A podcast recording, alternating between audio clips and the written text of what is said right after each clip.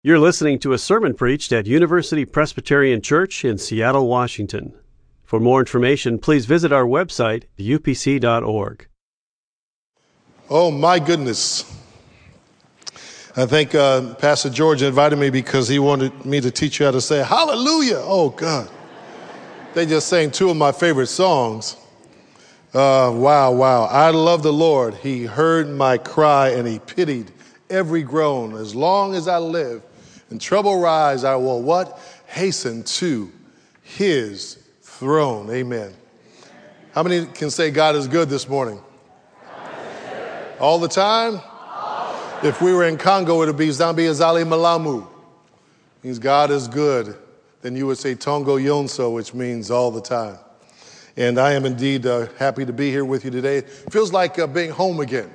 Although I think George missed the uh, suggestion box because when I was here about a year and a half, two years ago, I put five notes in saying, have him come back next week. next week didn't come. I'm, uh, I'm grateful to him. I want to give honor to him in his absence today because I believe that God has appointed him to uh, lead you all in this great mission that you have. Got to say something about this baptism thing. I, uh, I, uh, when, I, when I went to church for an itty bitty moment when I was a little bitty guy, um, uh, I, I, was kind of in the Baptist tradition. In the Baptist tradition, you dunk. And so when I first saw that little thing you call the baptismal font, you know, I said the Presbyterians really do believe in miracles. How in the world are we going to get a whole body in that thing only to discover that you actually cheat? At least he rubbed his head today. Our traditions are crazy.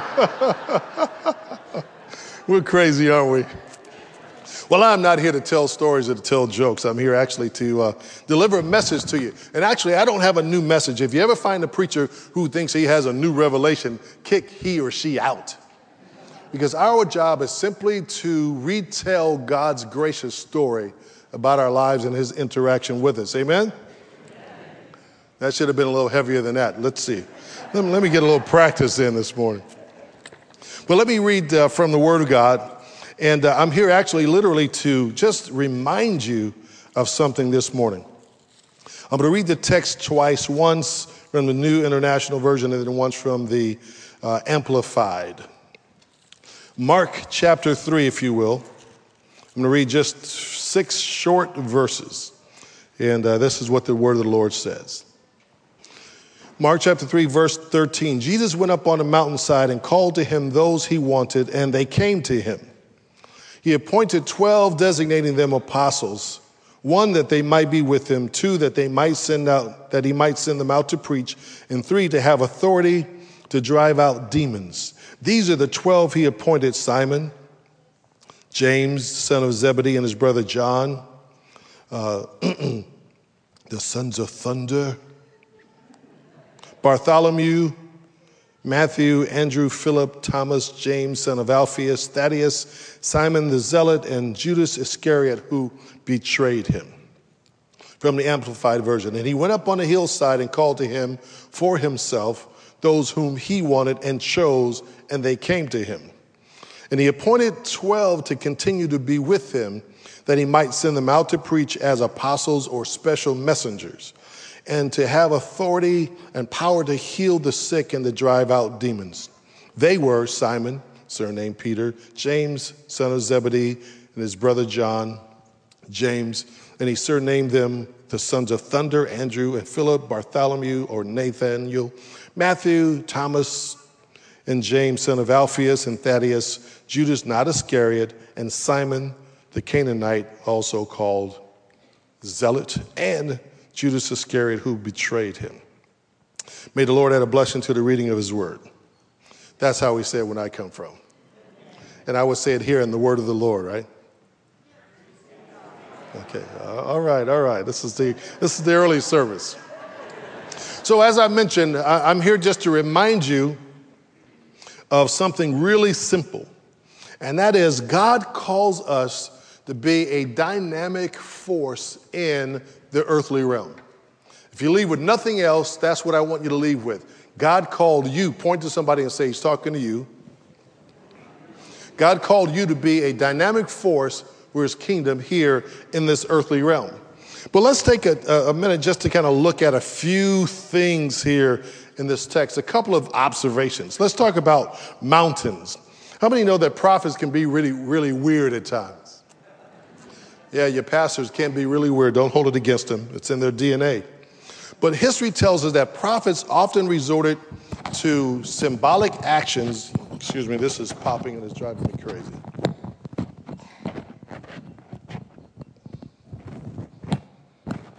Okay, let's try that. Okay. So history tells us that prophets are often often resorted to symbolic actions when words alone could not penetrate their dull conscience. Symbolic actions were things that the prophets did often purposefully kind of weird and at times offensive to dramatize God's message. They were intended to startle people, in fact, or to grab their, their attention or to create an extra powerful presentation of God's message. Well, the Jews of Jesus' day thought Jesus was a prophet for that very reason. Like the prophets of old, some of his actions had symbolic meaning. So in this text here, Mark tells us that Jesus, for example, goes up on the mountain. Now, why would you have to go up on a mountain just to give a simple message? Why? Because the Old Testament presents rich heritage mountaintops as locations where revelations occurred. Think about Moses up on the mountain when he received the Ten Commandments.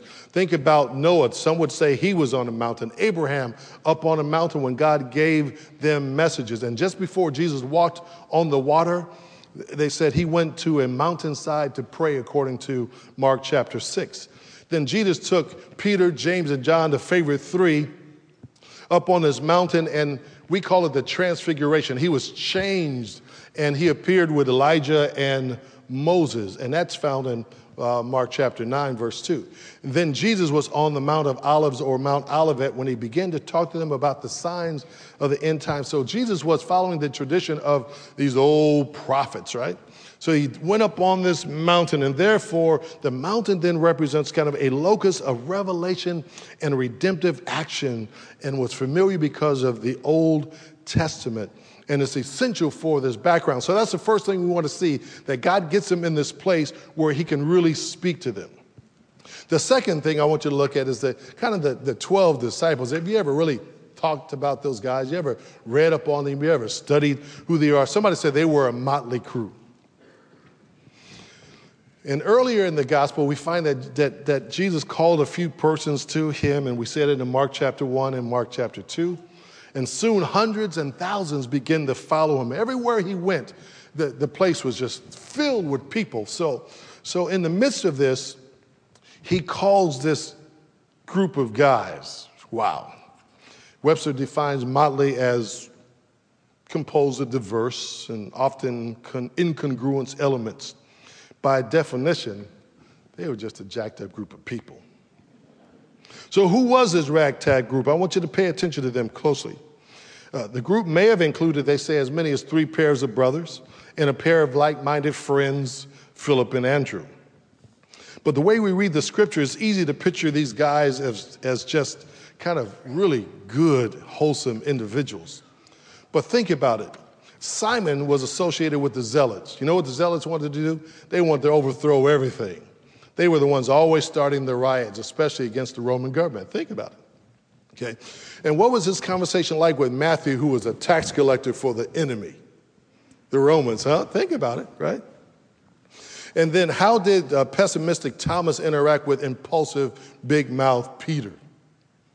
What, what, what, can you imagine that staff meeting? Can you see Ken and, you know, and all these guys in there together, Danny, and they're just trying to chop it up, and Ken's always putting his foot in his mouth? And then why did Jesus nickname James and John the sons of thunder? Boy, I think these guys had attitudes, and I don't know what the specific reasons were why God chose them, but we know that they were hot tempered, they were weak faith because sometimes they didn't even believe, right? But the thing that they had in common was that God called them and they all responded in obedience. And when he called them, he called them because he was going to take this factious group and mold them into individuals that represented and reflected his character, and then to do his work. And then he fulfilled his word when he told him, he said, that You did not choose me, I chose you. And this is why I chose you and appointed you, that you might be fruitful and that you might have fruit that remain. I want you to catch that. Because sometimes if we aren't careful, we, we tend to think that God just called us to have a happy meeting on Sunday at 8:30 in the morning or at 10 o'clock or 11:45 or 6 p.m. and that we have these great small groups that we're a part of and we just love each other. But the reality is, is that God called us and appointed us that we might be fruitful and that we would have fruit that literally did last, according to John chapter 15. So, the appointment of the 12 marks the formation of, get this, a messianic fellowship and anticipates the extension of Jesus' ministry throughout the land. Now, I want you to picture yourself now because this didn't stop with those 12 or the 100 or the 500 or the thousands or even now the millions that follow him. This, this in, incorporates us into God's plan to extend his mission throughout the world. And how many know that God is not done yet? God is not done yet, and we have a role in helping God fulfill His mission. Somebody say His mission.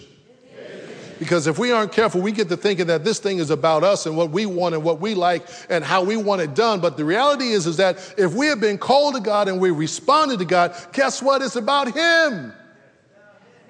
Let me get downright citified. It ain't about you. It's about what God wants. Amen. So he calls these 12 together to start this extension of his mission throughout the years. Wow. Lord, have mercy. Help me. So here we have a clear, redemptive, and historical significant thing happening here when he calls them. And so he's on this, on this place where they know that God does stuff. God speaks. God gives them revelation. He's on this mountaintop, and out of the hundreds and thousands who would follow him, he called these 12 to be with him. And what I like about this is that they responded in obedience. It's one of the challenges I'm having with the current church today. I love the church. I believe uh, we are God's redemptive work in the earthly realm, but sometimes we're doing our own thing instead of His thing going our own way instead of His way. And I think God wants us to come back to a place where we're saying yes to God, yes to God, yes to God. So, how does this apply to us? I don't have a lot of time. They only gave me 25 minutes, so I, I thought this is Presbyterian, so I just created a half a sermon. so, you get a half a sermon a day, okay? well, so, so, so I want us to imagine, though, because I think we've lost the essence of what it means to gather in a place like this. This really is still a holy place. The tabernacle was that place where people met God and God met with them. God spoke to them. God gave them revelation. God encouraged them. God healed them. God delivered them. Amen. And, and so when we come here, we got we can't be as trite as we have been. We got to see this as a place where God still speaks. Somebody says, Speak, Lord when I come, I'm always asking God, what is it that you want to say to me and to us today? It's that mountain. That's what this sanctuary represents that place where we encounter the most high God. So God calls us to this place. So the mountain becomes important. And then he calls us. And so, what I like about this is that these, these 12 fellows, man, they, they give me hope. I don't know about you. They give me hope.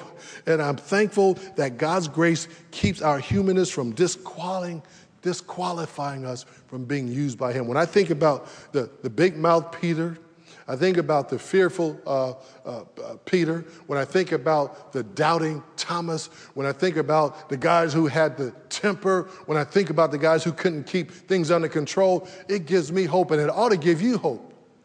Because if God can select them, guess who else God can select? Mm-hmm. Tell somebody else he's talking about you now. Because I know, I know I have it together. It's you that needs help, right? But it gives me hope, and this is a good place for you to say, Amen. Amen. If God can call that motley crew, surely God can call us and use us too. So what does God call us to? And this is what I love about this text. This is this is this is the thing that stirs me here is because he first calls them somebody say to be with him. Then he called him to preach the gospel. Then he gave them power. Ooh, this is scary over demons, evil forces. Now that's the scary part. We're not going to tread on that too heavy this morning, right? I want y'all to come back next week. But think about this. This is why God calls us. First of all, before He calls us to do anything for Him and to serve Him, He calls us first to be with Him. So, what I'm going to do this morning, I'm going to ask you to fight for your precious communion time with God that you fight to build into your hectic schedule time to be on your face or your knees, or if your knees are too ripped up, sit in a chair, but be quiet and still before God so that God can speak to you. Because there are far too many of us trying to do God's work without God's inspiration. Oh, see, see, y'all don't like that part. Let me, let me stay nice this morning. God called them to be with Him. What do you think happened when they were with him? That's where Jesus modeled for them what it is they were to be and what it is they were to do and how they were to do it. It's in those private times you see where he spoke to the crowd and then he would pull away and go to them all by himself. And they would say, But Jesus, what does that mean? Rabbi, help me, enlighten me. And it was in those times when they were with him that he would inform them and speak to them and encourage them and instruct them and at times correct them because they spend time with Him. And it's sad to say that I am way too busy sometimes to be in that place with God. But this is why, this is why I like prayer. Because I believe it is in that place of prayer that God literally begins to give us the vision that we ought to have. Think about Nehemiah, if you will. Nehemiah was encountered with this problem. His friends came to see him. He said, How are folks at home? He said, Things are horrible. The gates are burned down. The walls are broken. Instead of calling a committee, instead of calling the session, Instead of calling a small group, the Bible tells us that, that, that Nehemiah went into this season of prayer, not just a time of prayer, but a season of prayer. And if you count it out, he prayed literally for about three months. He fasted, he prayed, he mourned, he confessed. And in this season, I believe it was in that season when God showed him how to rebuild those walls, how to restore that broken place how to deal with the embarrassment and the insecurity of Israel because the walls were down. I believe it was in that place. And so today I believe that when we have issues and struggles and we want to know what to do and what God wants to do to change whatever your concern is, whatever your issue is, I think we got to bathe that thing in what I call a season of prayer. And then as it goes on, we know how the story unfolds. He finds himself in the presence of the king. The king said, Why are you sad? It was not a good thing to be sad in the presence of the king. He said, Why should I not be sad when things are bad at home? And so the king said, So what do you want? And then at that moment, the Bible says he looked up to heaven and then he answered the king. I believe that's called an arrow prayer. And arrow prayers work best when they have been preceded by a season of prayer. Well, a few of y'all got that. We do lots of arrow prayers. God, help me with this, help me with that. Go here, go there, touch this one, touch that one. But what, what would happen if we ever made time to be with God? I, I got to move on. I got to move on. And so this is the significance here is that he wants us to be with him and he calls us to be with him so that he can instruct us and encourage us and he can build us and lead us and give us what to think. I love that passage in Psalms where it says, Delight in the Lord and He gives you the desires of your heart. I, I love that because I got that Mercedes Benz in mind. I got that Maserati. I've got that house up on the hill in mind. And God knows I, I need to go, I need to get to Europe and Africa at least twice a year each. So when I'm praying, I've got that in my mind. Okay, God, give me what I want. But what I've learned is this is that when I'm really in that place of being with Him, it is in those moments when He literally gives me what to desire. God, what am I to desire? What am I to desire? What should I be hoping for? What should I be praying for? What should I be crying out to you for? And when we love Him and have a delight in Him, He will feed us. Oh, God, I got to move on. The second thing he did was he called them to preach. Somebody said, Preach. There you go. So, Lord have mercy. Preach up in here, somebody. One of the things I loved about University Presbyterian Church, ever since I met you, I moved into Seattle 29 years ago. Uh, it'll be 29 years uh, on Tuesday. It was raining just like it is now. Don't blame it on me. It was raining when I got here. See, I came from California. You should have got some sunshine, but instead you got high prices. I'm sorry. But, but, but think about it. He, he called them to preach in University Press since I've known you. I've been in the zone of how do we as a congregation love our city and the world? How do we get involved? That's why you got involved with this little new upstart thing down in Rainier Valley, designed to kind of reach families and minister to young people and to give them vision and hope and to break cycles of poverty and to build cycles of hope in them. Because you said, How do we come alongside of that and make this thing happen? You've always had a heart and a passion for doing things. And I want to encourage you to keep on, keep it on because the church has a wonderful opportunity not just to see change, but to lead change.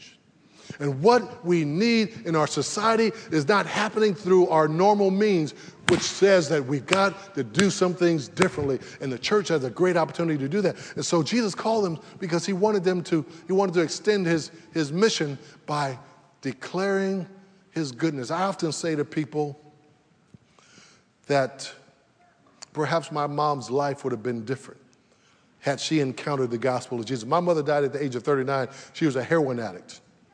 As a result, my sister was a heroin addict. As a result, my aunt married to her and her husband both were heroin addicts. And, and, and I went to this church when I was a teenager and they loved me, but not once did they ever contact my mother. Not once. I begged her, I got her to come to church with me one Sunday night.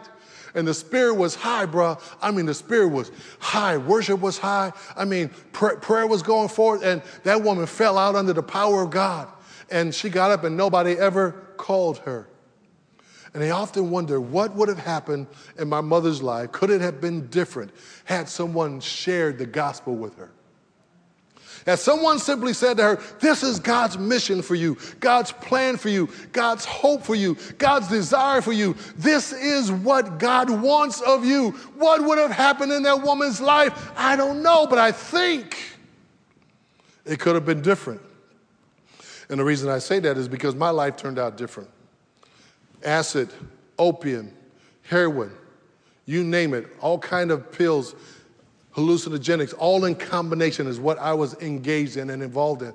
And when somebody told me about Jesus, it gave me a frame of reference, and I realized that that's not God's plan for me the way I was going. And something about God's truth transformed me and changed me. And so today, I'm standing before you as a gospel preacher someone who can witness the God's healing power. God delivered me. God set me free because somebody dared to tell me about the gospel before that I was doing my own thing, my own way. Oh, I'm sorry. Am I getting too loud for you? but it was the preaching of the gospel that changed me. They were nice to me, but it was the gospel that changed me. In many ways, they served me, but it was the gospel that changed me. It was God's truth that healed me. It was God's truth that released me. So let's not get confused with doing nice things with the preaching of the gospel.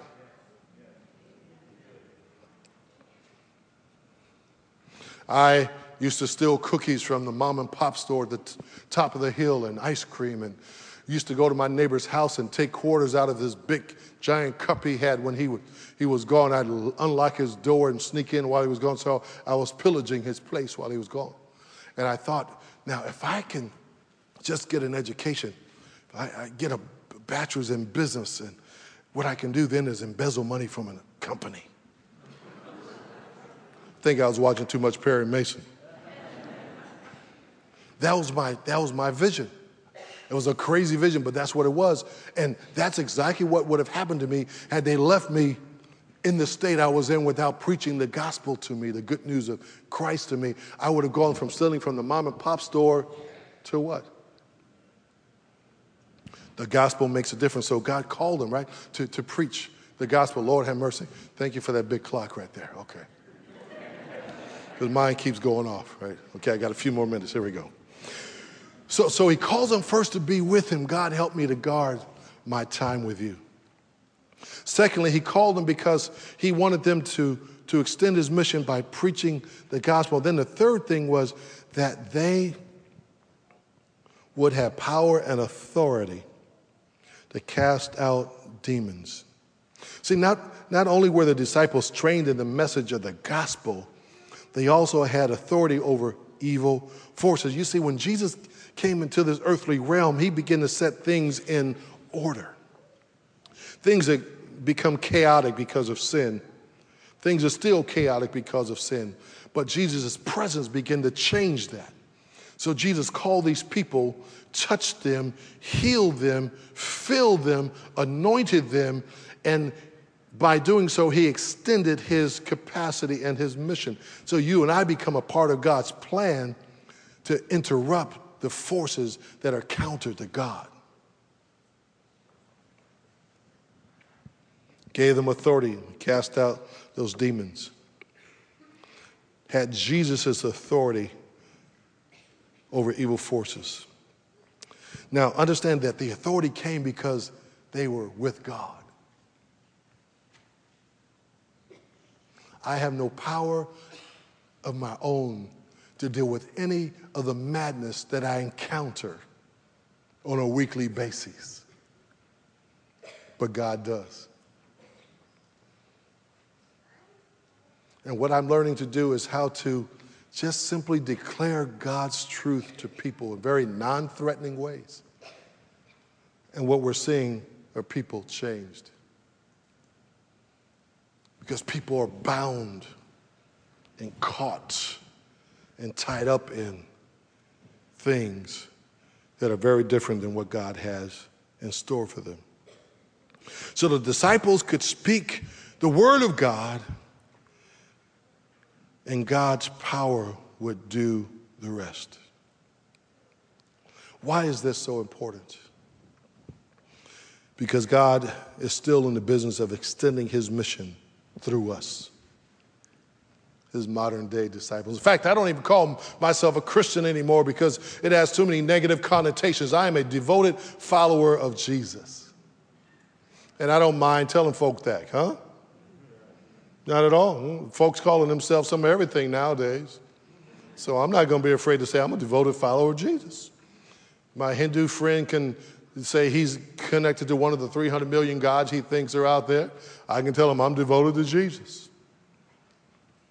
And be glad about it, amen? Because if I'm devoted to Jesus, then I'm, I'm spending time with him and being with him. And I'm declaring his message. His message is good news. He's always come to free us and to help us and to give us hope. And there, there are times when he has to challenge us, but you know, that's just the way he does it. So, my challenge to you is that you be a people who continuously declare God's goodness so that God can be God in the midst of people. God knows I've cried a number of times, Brother Ken. People have come to me looking for help, and God knows I couldn't do a thing for them. Never will forget that homeless couple was there, and all I could do was cry and say, God, how do I, how, how, how do they change? How do they get help? What do I do? And I couldn't, and I, and I was just weeping. And I realized at that point, if God didn't help them, guess what? They would not be helped. So I'm going to close with this my half sermon. That God is still in the business of calling us to Himself because He wants us to be with Him. God wants us to declare His story. And then we declare His story, God will give us the ability to trust Him for what seems impossible. Because He's the one that works miracles. God bless you. For more UPC audio or to find out about service times, visit us at upc.org. All online audio is available on CD and cassette. To order copies of sermons and classes, please visit upc.org/audio Email audio at upc.org or call 206 524 7301 extension 117.